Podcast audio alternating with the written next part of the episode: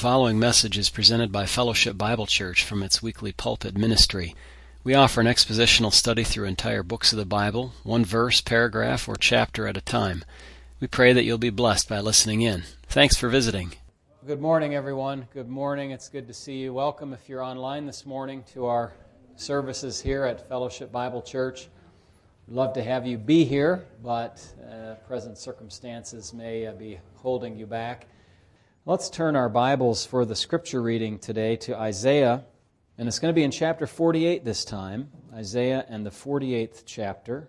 Reading through these sections of scripture is that you put into context the little verses that you might know from, you know, something or you've heard before, a little snatch of the prophet. And here we'll be able to see maybe one or two of those as we go through.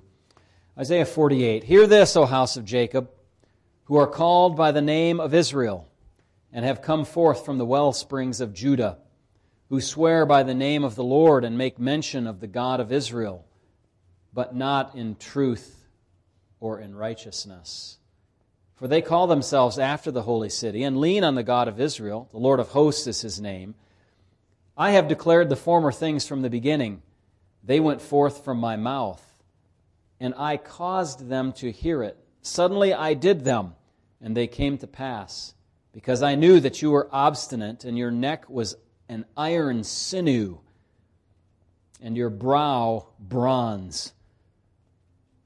He's saying basically they're hard headed, stiff necked. Even from the beginning I have declared it to you. Before it came to pass, I proclaimed it to you lest you should say, My idol has done them, and my carved image and my molded image have commanded them. You see, God made provision. He said in advance what he was going to do. Then, when it came to pass, they couldn't say, Well, my little carved idol did it. You have heard, see all this, and will you not declare it? I have made you hear new things from this time, even hidden things, and you did not know them. They are created now and not from the beginning and before this you have not heard them, lest you should say, Of course I knew them. Surely you did not hear. Surely you did not know. Surely from long ago your ear was not opened. For I knew that you would deal very treacherously, and were called a transgressor from the womb. For my name's sake I will defer my anger, and for my praise I will restrain it from you, so that I do not cut you off. Boy, it is a glory for God to defer his anger, isn't it?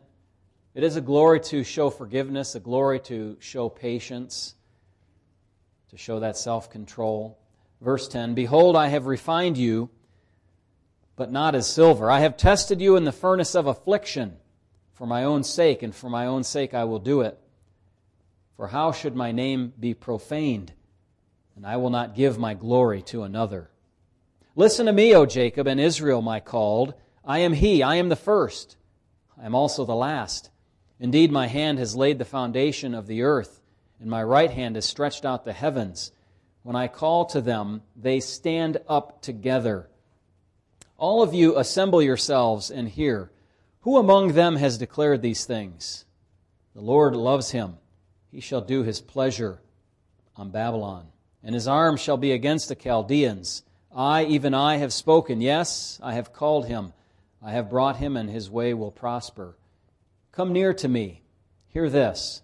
I have not spoken in secret from the beginning. From the time that it was, I was there. And now the Lord God and his Spirit have sent me. Thus says the Lord, your Redeemer, the Holy One of Israel I am the Lord your God, who teaches you to profit, who leads you by the way you should go. Oh, that you had heeded my commandments. Then your peace would have been like a river, and your righteousness like the waves of the sea. Your descendants also would have been like the sand, and the offspring of your body like the grains of sand.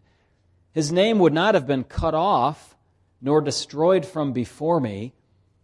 Go forth from Babylon, flee from the Chaldeans with a voice of singing, declare, proclaim this, utter it to the end of the earth. Say, The Lord has redeemed his servant Jacob. And they did not thirst when he led them through the deserts. He caused the waters to flow from the rock for them. He also split the rock and the waters gushed out. And then in another sudden shift, as the prophet often does, there is no peace, says the Lord, for the wicked, indeed. Well, let us uh, invite Selah to come and share with us the music that she's prepared. Thank you, Selah. It's a blessing to have your ministry.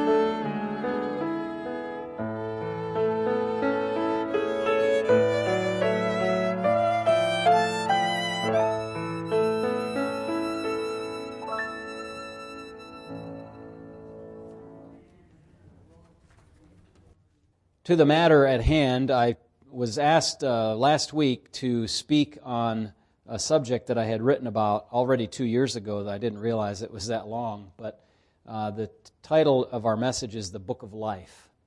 The Book of Life. And you see that in your notes there. And by the way, if you have other uh, matters that you'd like me to cover, uh, don't hesitate to do that. I have a recollection that somebody else talked to me last week and I have to really dredge up in my mind what it was that you were asking about.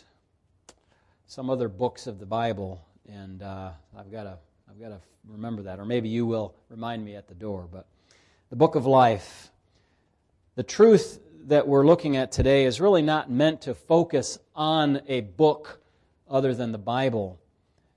I'd like you to focus, if you would, as we talk about the book of life, on the author of the book. The question that I received was this, uh, and I put it in the box there in the notes. I have a question about names written in the Lamb's Book of Life. It was my understanding, the questioner asked, that our names are added to the Book of Life when we accept Jesus' atonement for our sin natures. That is, we are saved by grace through faith. But some verses seem to indicate that all people are in the book of life until they reject that God designated or God designed provision. These texts include, and then they, the questioner listed a number of texts Exodus, Deuteronomy, Psalms, uh, Isaiah and Revelation. And so I begin to answer the question. Uh, there are really two books in the Bible that are named similarly or that might cause confusion, and we'll look at those in the two major sections of the notes. But I first want to clarify the question. Uh, the first part of the question, or part of the question that speaks of atonement for our sin natures. That I think I understand what the person means by that, but maybe they need to tune up the specificity of it just a little bit more. We ought to know that the atoning crosswork of Christ handles more than our sin natures. We have several problems with regard to sin. One is that we've been imputed the sin of Adam. His sin is imputed to the whole race of humanity. Secondly, we're born in sin. We have a sin nature, to the point of the question. And thirdly, we have committed acts of sin, either actively or by omission. So we have those three problems. And the atonement of Christ handles all three of those. Not just our sin nature, but our sins, our sin natures, and the fact that our sins, that, that Adam's sin were, was imputed to us. Look at 2 Corinthians chapter 5, for example talks about our sin being imputed to him who knew no sin, that the righteousness of God that he worked might be imputed to us. And we know that the scripture tells us that our sin natures in Romans 6 are broken. Their ability to dominate us, the, uh, you know, the, the inherent kind of ability, the power that the sin nature has, is broken. Maybe this is new to some of you. Uh, the sin nature is not, if you're a Christian, is not your master. Now, if you are a, uh, an unbelieving person, then the scripture says you are a slave of sin. He who commits sin is a slave of sin. Uh, John sa- or Jesus says in John chapter 8, I think it's verse 34, and he tells us that we are able to be freed from that and live free indeed, to live a truly abundant and free life apart from sin. And then, of course, the blood of Jesus Christ, his Son, cleanses us from all sin. So, all three of those areas of, of, of, the problem with sin are, are dealt with in the atoning work of Christ. That's what God has provided in the gospel. And secondly, about this question, let me clarify that the part that talks about accepting that atonement for us. This can be mistaken for a simple mental or intellectual only assent to the truths of the gospel. You know, that if somebody, some people really believe that, well, if you just acknowledge that Jesus died and rose again from the dead, then you're set. Without the additional information that, like the Gospel of Mark says, repent and believe the gospel or that saving faith is not merely in the fact of Jesus' death and resurrection, because we know the demons believe that and tremble. It's that we, we come into a personal relationship with the Lord Jesus Christ. We, we accept the truth of God in Christ. God calls us in that to use our will as our affections, our emotions, if you will, and also our minds. As I was telling uh, Jansen earlier, our, our response, the required response to the gospel, is the response of our whole being to the whole Christ.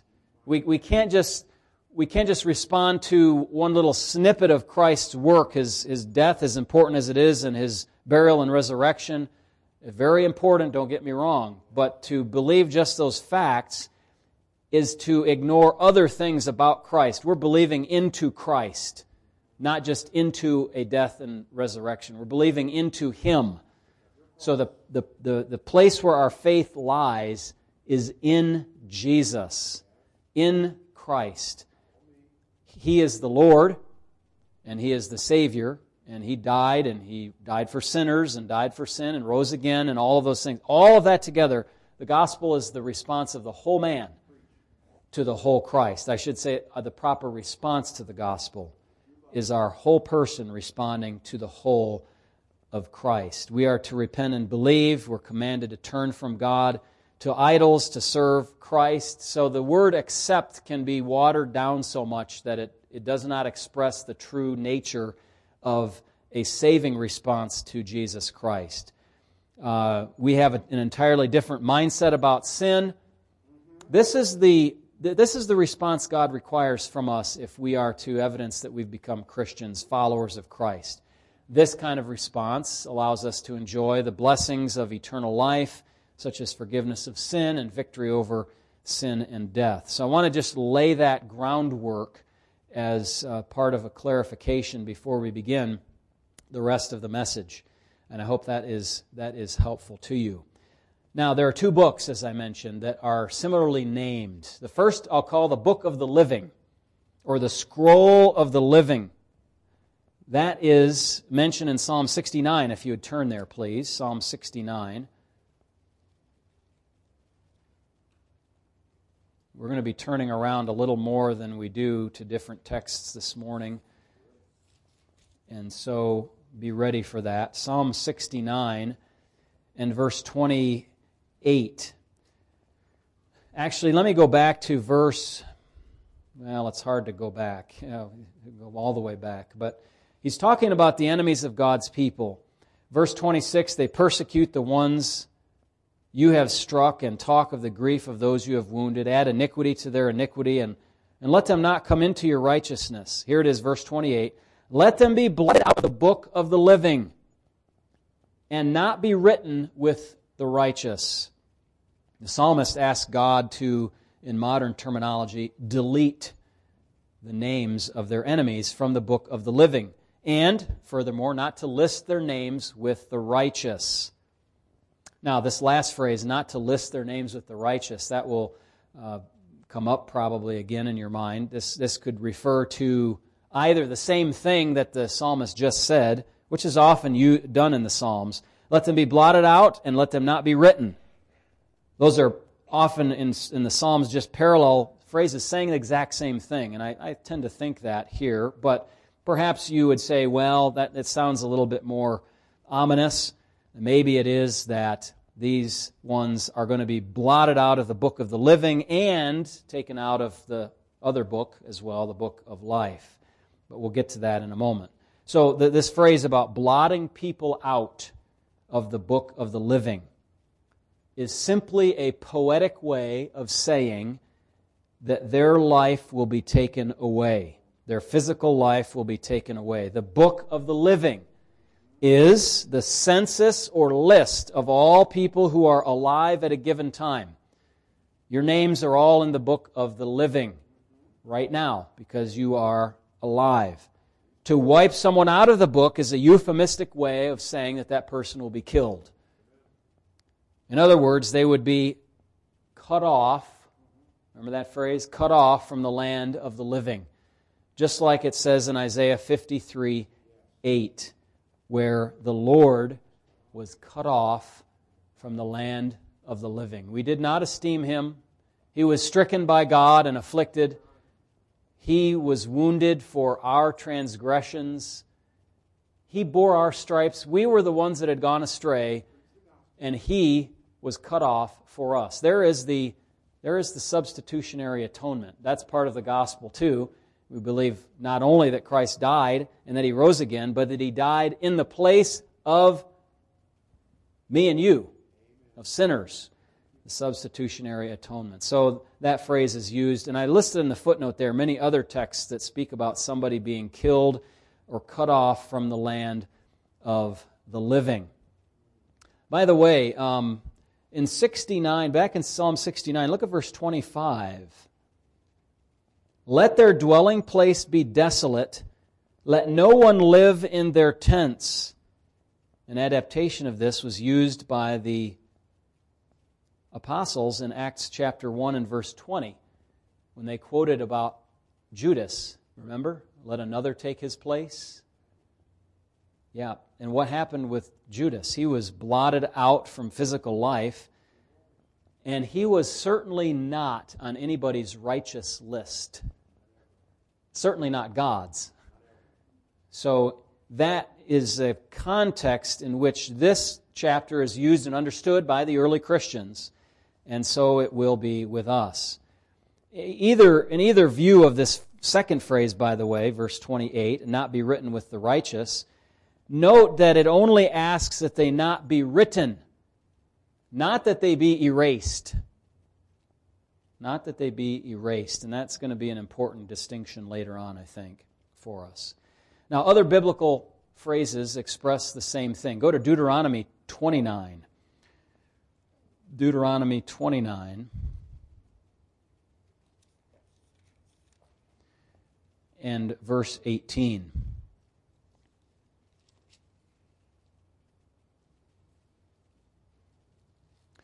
Uh, speaking as often God does in the Old Testament about idolatry.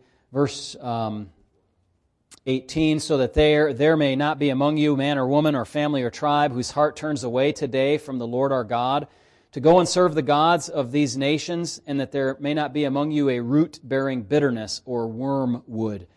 And so it may not happen when he hears the words of this curse that he blesses himself in his heart, saying, I shall have peace, even though I follow the dictates of my heart, as though the drunkard could be included with the sober. Now, this is, goes right back to what Brother James said this morning. These people had a choice in their conduct, but they could not choose to have the same outcome as the good guys. That's what they're saying. I'm, I'm going to be just like the, you know, I'll be fine. The Lord would not spare him, for then the anger of the Lord and his jealousy would burn against that man, and every curse that is written in this book would settle on him, and the Lord would blot out his name from under heaven blot out his name from under heaven. I think that's a reference to the same exact idea that he's going to be killed. The nation of Israel uh, experienced uh, a similar word from God on a corporate level in Isaiah chapter 48. In Isaiah 48, we're talking, uh, we're, we're reading rather, about the nation of Israel. Hear this, O house of Jacob, the scripture says. And then in verse 12, it says, Listen to me, O Jacob, and Israel my called. Then verse 19, Your descendants also would have been like the sand, and the offspring of your body like the grains of sand. His name would not have been what? Cut off, nor destroyed from before me. So our, our scripture reading, even this morning, included this idea of being cut off, means ceasing to exist from the earth. There's another example in Exodus chapter 17 and verse number 14, where it says this Then the Lord said to Moses, Write this for a memorial in the book and recount it in the hearing of Joshua, that I will utterly blot out the remembrance of Amalek from under heaven. You know, for some cultures, it's very important to have a memory left behind in our culture we have that to some extent, but I think not maybe as strongly as other cultures. But can you imagine being blotted out so there's no remembrance of you? Yeah. And, and, and the outsiders, you know, outside of Amalek, were saying not only is there no remembrance, but I'm glad there's no remembrance of those people, the way they were evil. Similarly with the Assyrians, as our brother taught about this morning. So we're talking about the book of the living. With this background, then, we can better understand what Exodus 32 talks about. I'd like you to go there because this comes up fairly regularly in this whole discussion of the book of life, book of the living. Exodus 32 32. In Exodus 32, if you remember your Bible narrative, you remember that the people of Israel had done a very wicked thing. They had begun to worship They've turned aside from the way that God commanded them and began to worship a golden calf. In Exodus 32 32, Moses says, Yet now, if you will forgive their sin, what he's saying is, please forgive them. But if not, I pray, blot me out of your book which you have written. And the Lord said to Moses, Whoever has sinned against me, I will blot him out of my book. I think Moses is wishing here to die physically, perhaps in place of the Israelites who have sinned, by worshiping the golden calf idol. Uh, or perhaps he wishes to die because the burden has come, become so great upon him. Lord, how can I manage the burden of this stiff necked, hard headed generation? You remember that? Moses had that from time to time. Just kill me now. Let's get it over with. This is too much. It's so difficult. But whether he was saying, you know, kill me in their place or just get rid of me because of this evil and awful thing that they have done, if the Lord will not forgive Israel, Moses preferred death to life. That's what he's saying. The Lord replies to Moses' request No, it is the one who has sinned that will die. Ezekiel 18 4 uh, 8 and 1820. I think I've, yeah, I've quoted those in the notes. This principle is crucial for us to understand today. Today. People talk about punishing the current generation for sins of past generations. You can't do that. As needful as some kind of remuneration might be or might seem in your mind for evils done in the past, you cannot, if you're a righteous people, you cannot punish the sons for the sins of the fathers, nor the fathers for the sins of the sons. Are you with me? Yes. Very important idea. True righteousness and justice means that the soul who did the sinning, he will die, not somebody else in his place, not his children. Not all of that. It's the person himself. And so God says to Moses, You can't do that. You can't do that. You know, first of all, God has ordained Moses to be the leader of Israel, to lead them out of Egypt and get them to the promised land. And second of all, you can't substitute your death for theirs. If they've sinned, there's going to be consequences to them, and there were. Thousands died in the judgment that came after this. But you cannot substitute for them. Now, pause for a second. The book of the living, therefore, is the register of all who are presently alive. Names are erased as each one dies and moves out of the land of the living. That means they move into the land of the dead. How do names get in there? People are born, okay, or conceived, if you'd rather have it at that point. This act of erasure from the book of the living is, in a sense, always a judgment, isn't it? Why do we die? Because of sin. So it's always a judgment in a way. But I think for God's people, we can soften that just a little bit. That God tenderly removes the name of his child from his book of the living when they pass. God is not disposed toward Christians to pour out judgment upon them because that judgment has already been poured out upon Christ. So when God erases the name of someone from the book of life, it's not like he takes his pencil and just eh, erases it with anger. He erases the name gently and eases that person out into eternity. Now, the alert reader uh, of my notes or listener to my sermon might say, Moses. Now, I seem to remember another case like that in the Bible. Romans chapter 9, in fact. In Romans 9, Paul says, I wish that I myself could be accursed for my brethren, the Israelites, instead of them being accursed, that they might come to faith in Messiah. Now, to me, this sounds a little bit more than even what Moses was saying. This sounds like Paul is saying, when he says accursed from Christ, this is more than just let me die physically.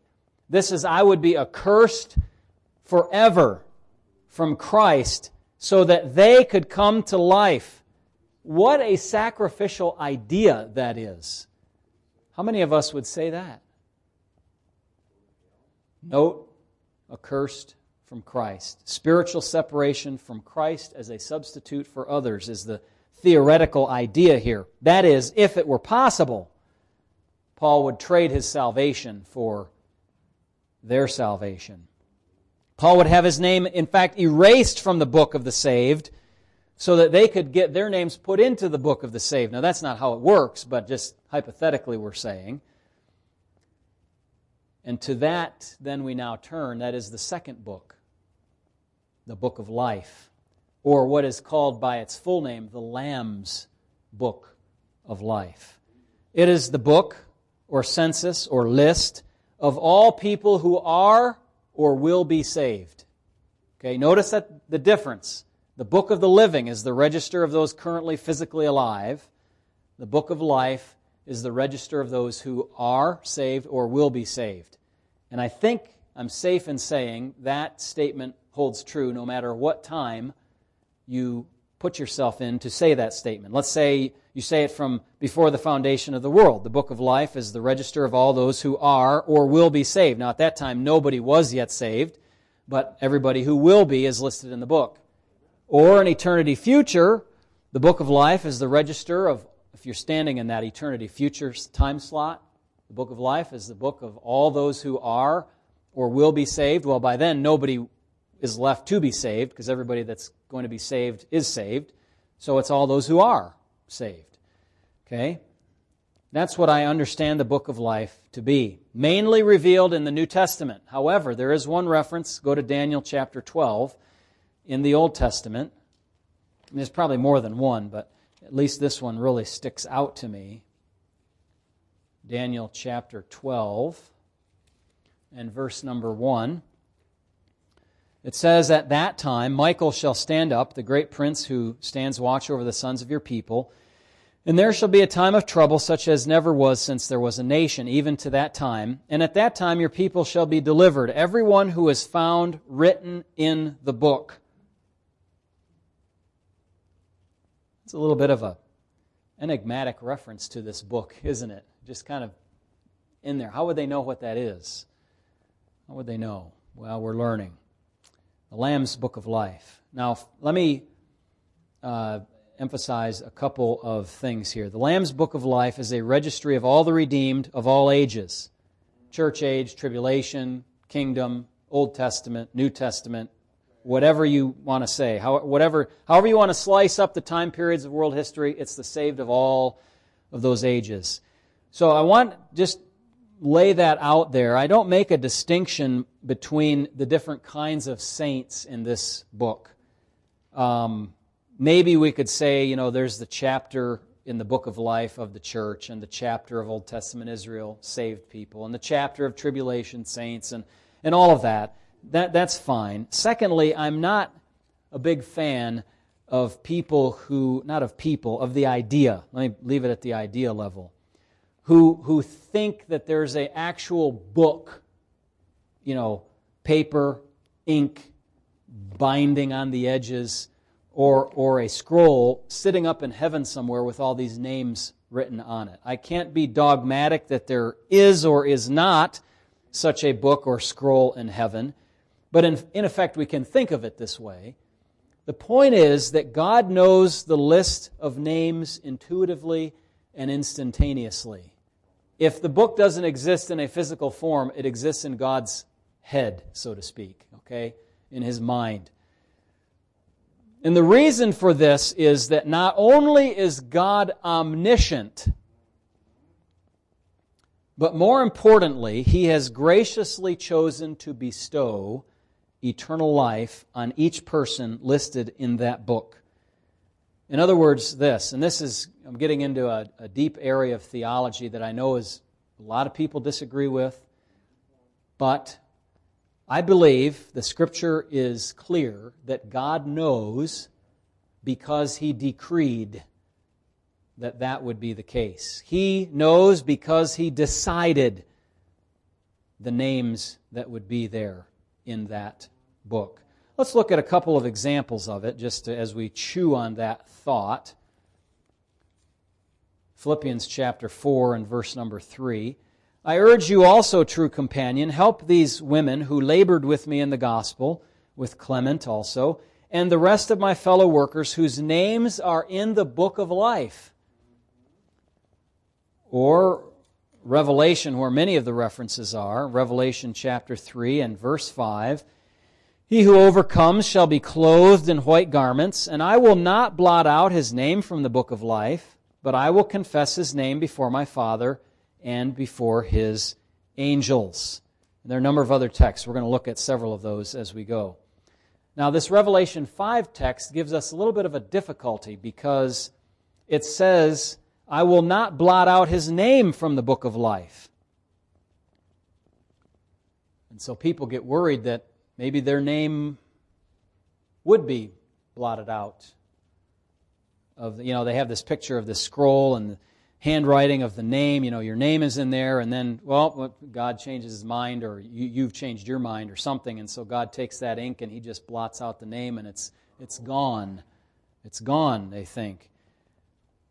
I take this verse not to say, listen carefully, not to say that names will be erased or can be erased. Why do I say that? Well, let's read the verse. It says, I will not blot out his name. It's a promise of security, my friends. It's a promise of security, not a, not a statement of judgment or of that's meant to induce doubt most people read this and believe there is a possibility of erasure, particularly if you fail to overcome. Right? He who overcomes shall be clothed in white garments. Just let me ask you this. How does, how does one overcome? 1 John chapter 5 and verse number 4, I think it is, says we overcome by faith.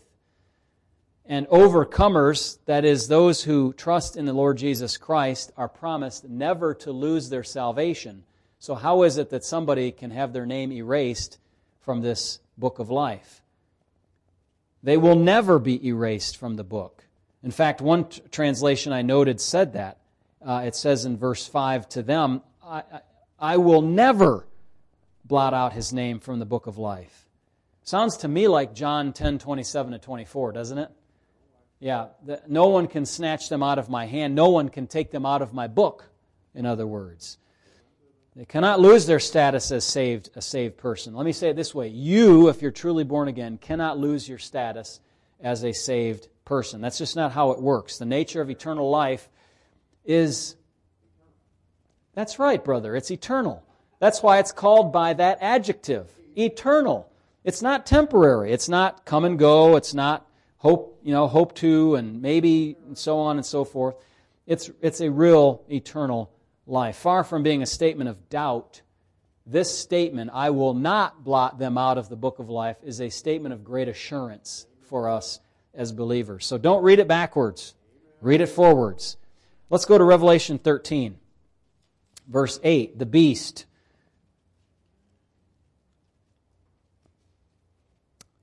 By the way, uh, people have been talking about you know this this uh, vaccine or this vaccine passport and and saying it's like the mark of the beast. And I, I mentioned this a few weeks ago, but you know, I, I, if you carefully look at these passages that talk about the mark of the beast, it, it's something that appears where? On the hand or the forehead, specifically in, in Revelation. So it's an external mark. It's not a poke from a vaccine. Um, it has to do with buying and selling. We haven't had any talk about prohibiting people from buying and selling mainly in our country today. And also, um, it has to do with worship. Look at verse 8. All who dwell on the earth will worship him, whose names have not been written in the book of life of the Lamb slain from the foundation of the world. My point is not to get you all off and thinking about the mark of the beast now, okay? Leave that for later. Just Put that in this in the you know side compartment of your brain and come back to this book of life issue that we're talking about and focusing on.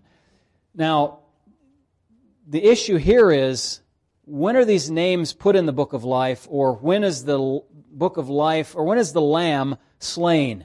And there's this phrase, from the foundation of the world. So it seems like from the word order here that it was the lamb slain from the foundation of the world. You with me? But then that leaves the question well, when were the names put into the book of life? How did they get there? When did they get there? Well, we're, we're helped by another verse, Revelation 17, verse 8, which uses similar wording, but it's interesting the little difference that you find here. This verse makes the answer to my question clear about the when. Verse, seven, uh, verse 8 of chapter 17, the beast again here. The beast that you saw was and is not, and will ascend out of the bottomless pit and go into perdition, and those who dwell on the earth will marvel, whose names are not written in the book of life from the foundation of the world. Doesn't it say that? When they see the beast, and so on. So Revelation 17:8 makes it clear that the from the foundation of the world phrase is associated with the names not written in the book of life. Let me say that again. They're not written in the book of life from the foundation of the world. They're not written there. They're not written there. The point is this there are names that never have been in the book of life. In other words, there are people whose names have never appeared there. By implication, number one, th- those names cannot be erased because they never were there to begin with. And secondly, there must be names in the book which have been present since the foundation of the world. Okay? All this is, is going to help us understand a couple different views about how the book of life looks or where it came from. Now let's go to another. Revelation 22 19. Now, I'll just tell you that what I'm going to say here is going to make our King James only friends very upset. But I'm not going to worry about that because I'm not a King James only advocate. In fact, I'll just say it. I think there are errors in the King James Version. There are mistranslations. There are things that today today. I'm talking about very, you know, basically technical things. You read the King James, it's a fine Bible, okay? Don't hear me to be saying that it's something to throw into the trash can, okay? I'm not saying that. But what I am saying is that if you get into some of the nitty gritty details, you will find, eh. You know, like when, when Jesus says uh, that the Pharisees uh, swallow a camel and strain at a gnat. That's not what it means. The verb means to filter out or strain out, not strain at. So I think that's an error in that translation. Now, maybe they used English differently than we use it now. And so it's anachronistic that way. But don't, don't, you know, you, you folks know what I mean, okay? We've been together long enough. You understand what I'm saying.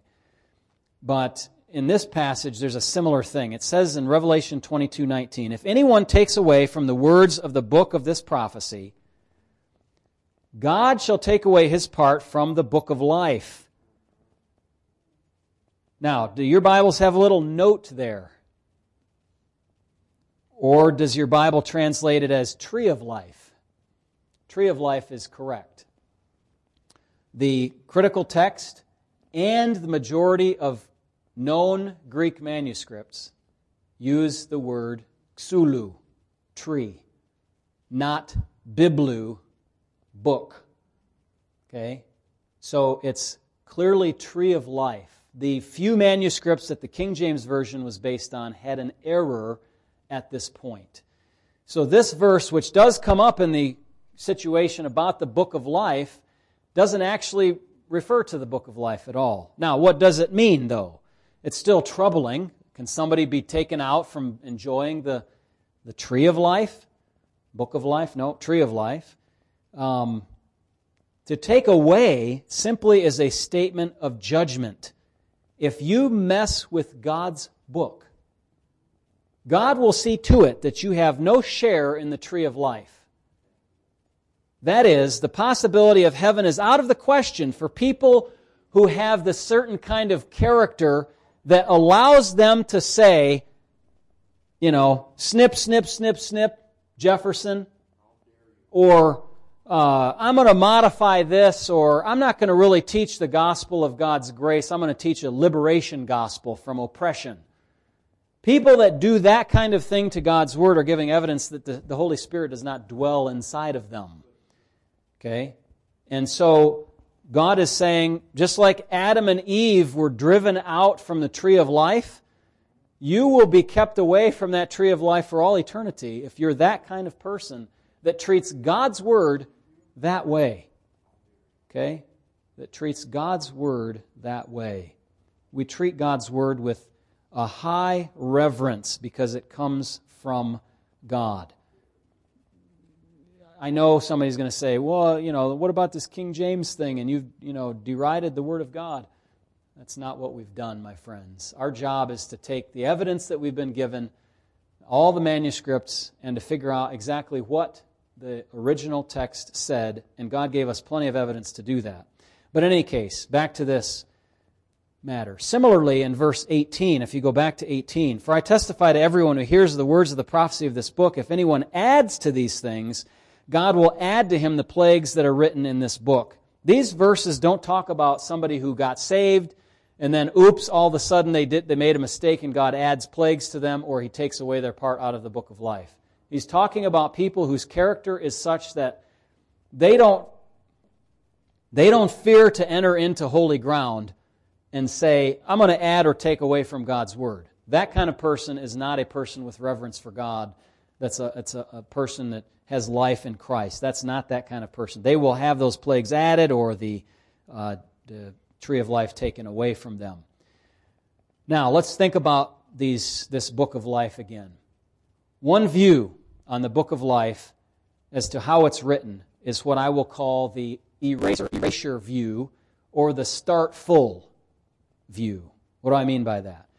This suggests, this idea suggests that the names of all humans who ever existed or will exist are written in the book of life at the beginning of time. In this view, names are erased as people die without exercising faith in Christ.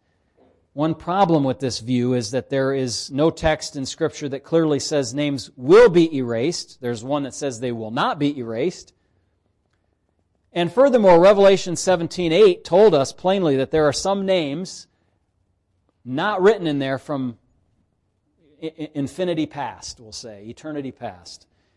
Okay, which meant by implication that there were some names that were written in there from that time. But the start full view is not a satisfactory view. Then there's the start empty view. Okay, the book of life started out as a blank book. And and that kind of makes more sense, doesn't it? Because uh, everybody's a sinner. Everybody deserves condemnation. No one starts out with eternal life. The wicked are estranged from the womb, speaking lies. I was conceived in sin, David said in Psalm uh, 51, and the other verse was Psalm 58, verse 3, that I quoted. All sinners deserving of eternal punishment. Our, our names do not deserve to be in the book at all. So I could see somebody says, well, no, it's not the start full view, it's the start empty view. And then my name would be added when I come to faith in Christ. I think that's a common understanding, but that doesn't work either because there are names that are and names that aren't written from the foundation of the world. Okay? So neither the start empty view nor the start full view work. They are not workable. Now, let me have us think about this related important issue. Who has the power to put a name in the book or not in the book? Let me, let me just give you a little bit of inside, uh, insider uh, trading here, okay? What I'm doing is I'm using this as a way, this whole idea, as a way to elevate your view of God so that you have a high view of God in everything, including in the matter of personal salvation. God doesn't step off the throne and say, Here, you sit here and make your choice, and you do everything you're going to do, and I'll just st- sit by and watch with interest to see what your decision is going to be. That's not in accordance with God's sovereignty.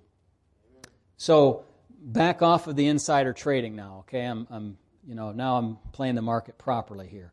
Okay, so uh, who has the power to put names in or out of the book of life? If your answer is people, then you would likely have a start full or start empty view. You're reflecting the idea that salvation only involves a person's, not only involves a person's participation, but ultimately is based on that person's choice. Okay? In other words, this kind of puts God as like a secretary that's watching to see, okay, this person starts out empty, this person oh, just received Christ, put his name in, wonderful. Or, uh, oh, that person just died, eh, I got to cross him out because he didn't believe in Christ. That's not quite how it is, my friends. So, salvation or being in the, the Lamb's Book of Life is not ultimately based on that person's choice. God is not in a reactive position, He is in charge. Now, if your answer is God puts people there, or not, then you have an entirely different perspective. Then you're saying salvation is ultimately based on God's decision, God's choice, God's design. And this better fits the biblical revelation. God is not only the author of life, He's the author of the book of life. Only He writes names in that book. Peter said to Jesus when Jesus was questioning him, Peter, do you love me? Do you love me? Do you love me? Peter said, Lord, you know all things. You know everything. You know, he knows the innermost feelings of Peter's heart at that time. As grieved as Peter was that he had rejected or denied Jesus those three times, the, the, the, the night of his before his crucifixion and all of that, Jesus knew all of that. Jesus knows everything. The Father knows everything, and in fact has decreed everything to come to pass as it does. And that's how he knows it, in fact. He knows because he decided that's how it's going to be. He never has to make edits to his book. To God, there are no surprises, no additions, no deletions to the book of life. Consequently, my understanding is that names are never added or subtracted from the book of life. It's neither start full nor start empty. The names were set down there from before the foundation of the world, and that list is fixed and inviolable for all eternity. It is the list of those known as the elect. The elect. Some of them have already come to faith, and some shall come to faith before they die. The impossibility of erasure reflects the doctrine of what? Eternal security impossibility of erasure, eternal security. The impossibility of addition, however, consequently means that people who are not elect will not be saved. Now, this may sound harsh, but listen out. Who are the elect? You know? I don't know. Only God knows. Now, I'll give a couple caveats to that. I believe I'm elect because I'm born again. And I know that, and I know God has transformed my life. And we can know that of other people with relative certainty. If someone comes to faith, we can see that they have been transformed and thus evidence that God has saved them. We do know that there are those whom God has graciously chosen to bless with salvation. How do I know that? Well, the only way I know, the Bible tells me so. Ephesians chapter 1 and verse number 4 just as he chose us in Him before the foundation of the world that we should be holy and without blame before Him in love. We can know about ourselves if we're born again, save for self deception. We do recognize that possibility. But there are other passages as well. God chose us very clearly stated in 2 Thessalonians 2, 1 Thessalonians 1, 2 Timothy chapter 2, Titus 1 1, and others I've listed in the notes. I wish we could visit them. Maybe tonight, if I have some time, we'll do that. But as for the billions of people on the planet, we cannot know the elect ones and those who are not in advance. Consequently, we preach the gospel how? Widely to every creature because we simply cannot know. God knows the elect before the fact. We cannot know until after the fact, but God's knowledge does not change our responsibility. That is, the fact that there's a list somewhere doesn't change our responsibility one little bit. One little bit. Since we do not know and cannot know in advance who is elect among unbelieving people, the doctrine of election makes little practical difference on the mechanics of how we accomplish the Great Commission. Are you with me on that? That's hidden knowledge. Okay? Makes little difference in the mechanics of how we do the Great Commission. As far as the unsaved are concerned, in our view, it's as if there is no such thing as the book of life. We have to minister to all as if they're all possibly in there. As far as we know, they may be. On the other hand, now see, I, I worded that carefully. I said it, the fact that we don't know, or the fact that there does exist such a book, makes no real practical difference as to how we minister the gospel, but it does make a difference. Otherwise, God wouldn't have revealed to us this. What, are, what, is, what kind of difference does it make? First of all, because we know from this teaching that God has people that He is going to save. You might think, in Ann Arbor? I mean, at the university? Yeah. Out of the rabbi school where Paul came from? Yes. Out of Corinth, the Las Vegas of the time, God said in Acts chapter 18, verse 10, I have many people in this city. You keep ministering the gospel. He, God is not just talking about people that were saved already. He's saying there are more that are going to be born again, more that are going to be rescued from the clutches of hell. This propels us forward.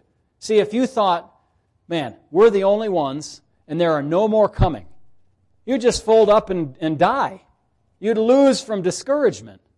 But this truth that God has a people, some have not yet come to Him, drives us forward to evangelize with confidence, knowing we will reach someone. Here in Ann Arbor, yes. Across the globe, our missions program, with the Bibles that we're publishing, all of that stuff. As well, for the saved, this is another consequence of this truth. The book of life and the associated doctrine of eternal security is a powerful encouragement. God's saved ones will never be lost. Their names are written in stone, if I could say it that way. They will never be erased. In this way, being elect has an, there being a list of elect has an impact on our psyche because we can marvel that God would choose us, unworthy as we are, to be His children. We worship Him because He is worthy, because He has done things that we do not deserve. It also moves us, this idea of the book of life, to service because we don't need to be stuck in the no man's land of doubt all the time. Am I in or am I out? you know, and if you pluck the petals off the flower and it's the odd number or whatever, then you're like, whoa, I'm gone, I'm finished. No, stop. Stop. When you believe in the Lord Jesus Christ, the Bible promises you, you are born again.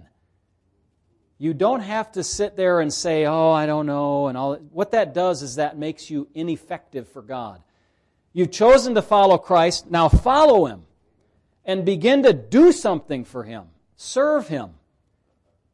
Instead of being stuck in this no man's land.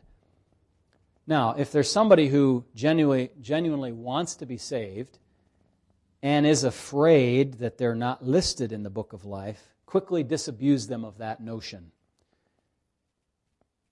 by telling them that God commands everyone to repent and believe the gospel.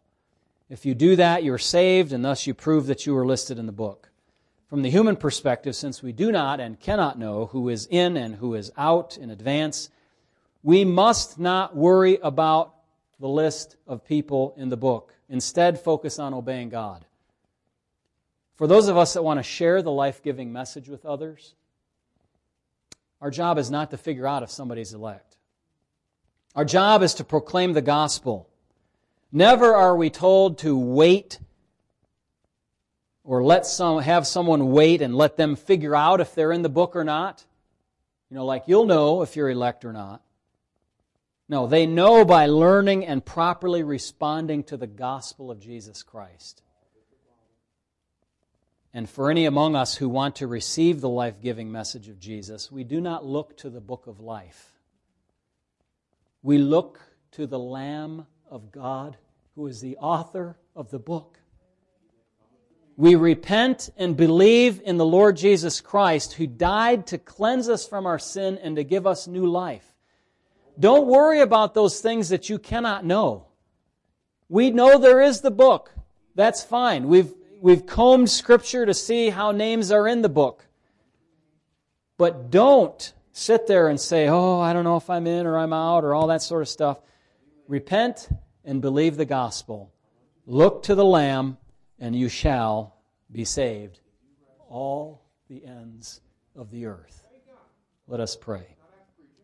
Heavenly Father, I ask that you would take these words and encourage your children, and challenge those that are not yet part of the family of God, that they must do business with this. That if they don't become saved, if they don't turn to Jesus Christ, they will be eternally lost, condemned in sin forever and ever and ever. Nobody wants that, Lord. Well, Nobody will want it once they find out what it's like. Dear God in heaven, I pray, spare life.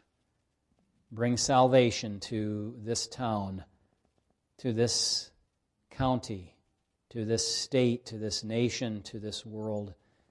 Lord, I pray that there will be a, there will be a revival. Many people will turn away from their sins and to the Lord their God. Thank you in Jesus' name. Amen.